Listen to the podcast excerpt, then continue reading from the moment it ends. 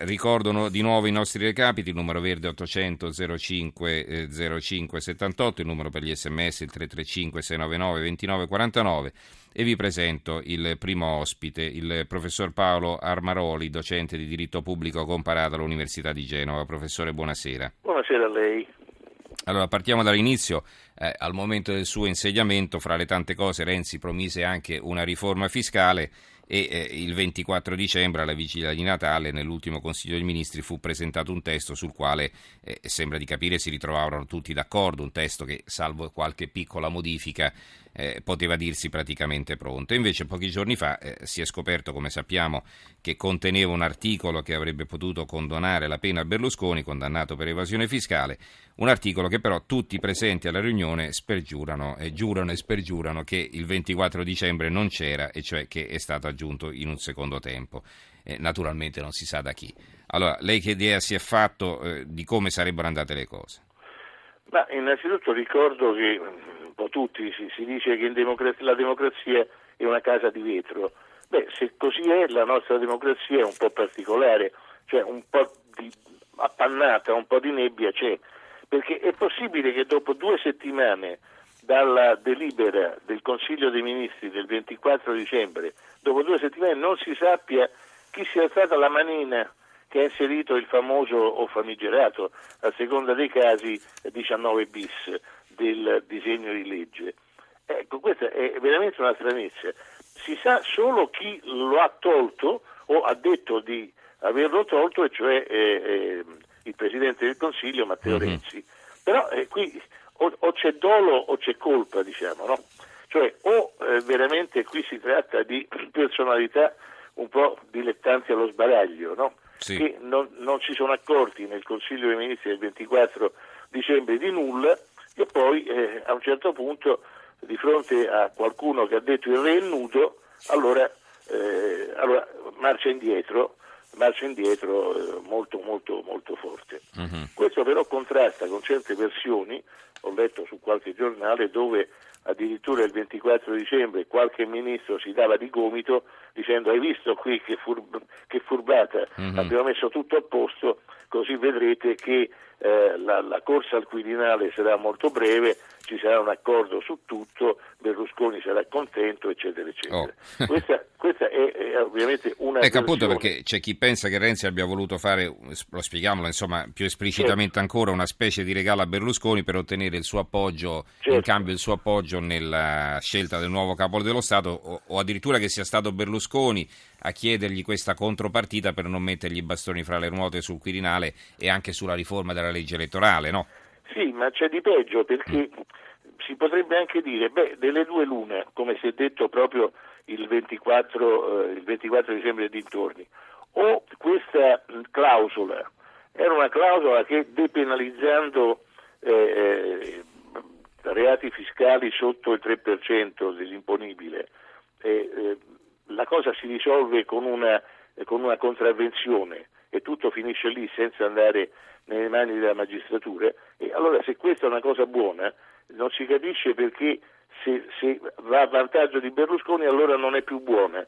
Cioè si torna al vecchio, al vecchio pensiero, cioè tutto quello che potrebbe giocare a Berlusconi è una cosa che non può essere accettata eh, nella maniera più assoluta. Mm-hmm. Quindi è tutto veramente eh, da ridere o se volete eh, c'è molto da piangere. Ecco però professore, mm, allora la, l'altra domanda è come mai aspettare il 20 febbraio per varare la riforma del fisco? Cioè non bastava togliere questo articolo 19 bis, eh, voglio dire così si alimentano i sospetti che la riforma sia quantomeno usata come un'arma politica o no?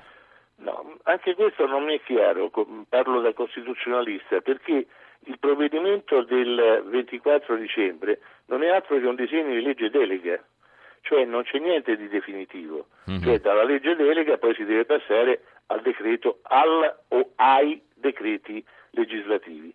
Quindi questo rinvio 20, al, al, al, a febbraio mm-hmm. è un rinvio del provvedimento sulla legge delega, cioè signori abbiamo scherzato, ci prendiamo un mese di tempo per rimettere tutto a posto e rivedere alcune disposizioni che non andavano. Mm. Cioè è un annullamento della delibera del 24 dicembre o è qualche cosa di più, cioè si dice che entro, il, entro febbraio eh, sicuramente avremo un decreto legislativo a seguito appunto del disegno di legge delega. Scrive Stefano, non mi meraviglio che nessuno abbia chiamato il 3% condonino, noi polli che abbiamo sempre pagato tutto siamo schifati. E Ciro invece ci domanda quando potremo, potremo sceglierci il Presidente del Consiglio, visto che si parla di elezioni del Quirinale. Sì, ma eh, vabbè, sono due cose, sì, sono due cose diciamo, diverse. Sono due cose certo. diverse, non si sa ancora Renzi come la pensi eh, in proposito, eh, tutti i giornali in questo periodo hanno ricordato una cosa eh, che i costituzionalisti sanno da sempre, e cioè che soltanto due presidenti della Repubblica sono stati eletti a prima botta. Uno è stato Cossiga e l'altro è stato il, mm, eh, oddio come si chiama, il, vabbè, eh, c'è stato il caso più, più recente di non la so aiutare perché non me lo ricordo neanche io quale fu eletto alla prima botta. No, no, no, eh, no, no, no, no, vabbè, Cossiga e Ciampi. E Ciampi, Ciampi, ah. e Ciampi. Mm-hmm. Tutti, in tutti gli altri casi addirittura c'è stato un caso, mi pare, di Leone che si è mandato avanti per 23 o 24 eh, eh, votazioni. Per mesi, sì. Sì, per cui, per cui bah, eh, anche questa volta, chissà, certo, se ci fosse un grande accordo, eh, forse meglio sarebbe eh, al primo, alla prima botta. Io preferirei non al quarto scrutinio, perché al quarto scrutinio vorrebbe dire che eh, la maggioranza assoluta, cioè una maggioranza che in larga parte coinciderebbe con la maggioranza di governo, si sceglie, come è stato fatto in vari casi, anche per esempio eh, per Gronchi, anche per esempio per Napolitano, al quarto scrutinio, e allora semmai sarebbe preferibile qualche scrutinio in più per avere il grande accordo. Certo è che non può essere il nuovo Presidente della Repubblica una sorta di fotocopia di Renzi, perché sono ruoli separati, al Presidente della Repubblica spettano alcuni poteri molto importanti, eh, segnati nella Carta del 1948, mentre il Presidente del Consiglio eh, come mm. dire, fa un altro mestiere. Allora, Francesca dalla Sicilia ci scrive: Io lavoro all'Agenzia delle Entrate, ci tormentano di fare la lotta all'evasione per 1600 euro al mese, ma a chi la facciamo? Su cosa è calcolato il 3%? Paradossalmente chi evade di più è meno punito del povero. E questa va bene, io questo è un argomento che vorrei approfondire anche con eh, un tributarista, adesso non voglio fare queste domande al professor Armaroli, eh, però è chiaro insomma, che eh, sulla lotta all'evasione la politica italiana ha sempre espresso una ferma convinzione a parole, poi però nei fatti non è mai riuscita a portare a casa qualcosa di concreto. Eh, volevo eh, leggere anche il messaggio di Marina da Venezia, è vero che è un pasticcio e il governo in questo momento così delicato è molto più fragile, ma se ad ogni legge dobbiamo pensare chi favorisce o meno non andiamo più avanti, non c'è solo Berlusconi. Allora, professor Amaroli, in conclusione volevo chiedere, volevo rivolgere quest'ultima domanda a proposito della corsa a Quirinare. Eh, di nomine sono stati fatti tanti, non voglio fare un toto nomine, un toto nomine con lei, ecco, però eh, volevo chiederle, eh, insomma, c'è chi spera in una figura di alto profilo, ma fuori dalla politica, e che invece eh, sostiene che serva un politico proprio per dare un peso maggiore all'istituzione. Lei che ne pensa in conclusione? No, io penso che questo secondo corno del dilemma sia quello giusto perché ci sono sicuramente in Italia molte personalità, come dire, al di fuori della politica, però eh, soprattutto in un periodo così delicato e soprattutto dopo una presidenza incisiva come quella di Napolitano eh, ci vuole, occorre un politico, ma un politico particolarmente autorevole.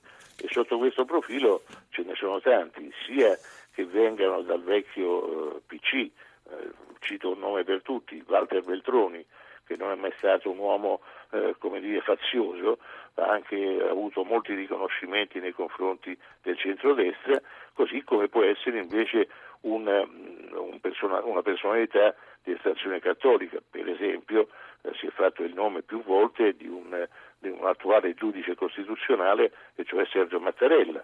Eh, ma eh, si potrebbe addirittura continuare, però ecco, secondo me deve essere un politico deve essere un politico soprattutto autorevole, eh, anche, al, anche se al limite dovesse fare ombra al Presidente del Consiglio, proprio perché appunto sono due ruoli diversi ed è bene che siano diversi. È bene che non ci sia una troppa contiguità tra Presidente della Repubblica e Presidente del Consiglio, uh-huh. perché il Presidente del Consiglio rappresenta la maggioranza parlamentare, mentre il Presidente della Repubblica rappresenta, come recita l'articolo 87 della Costituzione, rappresenta l'unità nazionale. Allora dobbiamo cambiare rapidamente argomento, però abbiamo una mh, telefonata ancora, quindi la prego di attendere un momento, professor Almaroli. Certo. Claudio da Montalto di Castro. Buonasera Claudio. Buonasera, complimenti per la trasmissione. Io volevo fare un'osservazione se una persona eh, lavorando guadagna un miliardo, quindi ha incassato tanto, no? perché ci deve avere 3 milioni di sconto, che è un prezzo enorme? Se noi guardiamo per esempio i pensionati, i pensionati al minimo pagano una patrimoniale di 2.800 euro all'anno. A me mi dà l'impressione che si sta distruggendo l'etica con questi discorsi. Lei che ne pensa? Mm-hmm. Eh, eh, effettivamente, insomma, questa soglia del 3% pare che sarà ridotta, si parla di portarla all'1,8%. Eh, in realtà non si tratta di una depenalizzazione, l'intenzione è quella di eh, punire diciamo, questa, eh, questa effrazione con una multa e non con eh, un processo penale. Ecco, questa è soltanto l'idea, non, non, che chi evade viene in qualche modo graziato, ecco, non, non, è che si sta dicendo questo. Comunque eh, leggo in conclusione anche il messaggio di Marco da Roma, eh, delle, delle pratiche di usura di Equitalia non se ne parla, sto scrivendo da indignato speciale. Allora, eh, professor Amaroli, veramente in conclusione, in maniera rapidissima, prego. Ma, eh, sì, voglio dire, che si arrivi dal 3% all'1,8% è una cosa che può fare anche sorridere perché delle due l'una, come diceva il nostro ascoltatore, o la misura in certo senso è giusta perché si depenalizza e quindi non si passa più dalla magistratura, oppure è cosa eh, pessima perché eh, ci sono eh, alcuni eh, che sono più uguali degli altri e allora è bene non farne assolutamente nulla non il 3%, ma neanche l'1,8%, eh, lo 0%. Benissimo. Allora, grazie al professor Paolo Armaroli, grazie docente di diritto pubblico comparato all'Università di Genova. Grazie professore, buonanotte. buonanotte. Lucio da Perugia ci scrive sempre demagogia sugli evasori, ma lo sapete che c'è gente che non ce la fa a pagare, tutti ossessionati da Berlusconi e vergognosi, i politici si indignano dall'alto della loro disonestà. Allora, come vedete anche i pareri sono eh, molto eh, differenti tra loro, i pareri dei nostri ascoltatori. Torneremo sicuramente sull'argomento in maniera più ampia in una delle prossime puntate.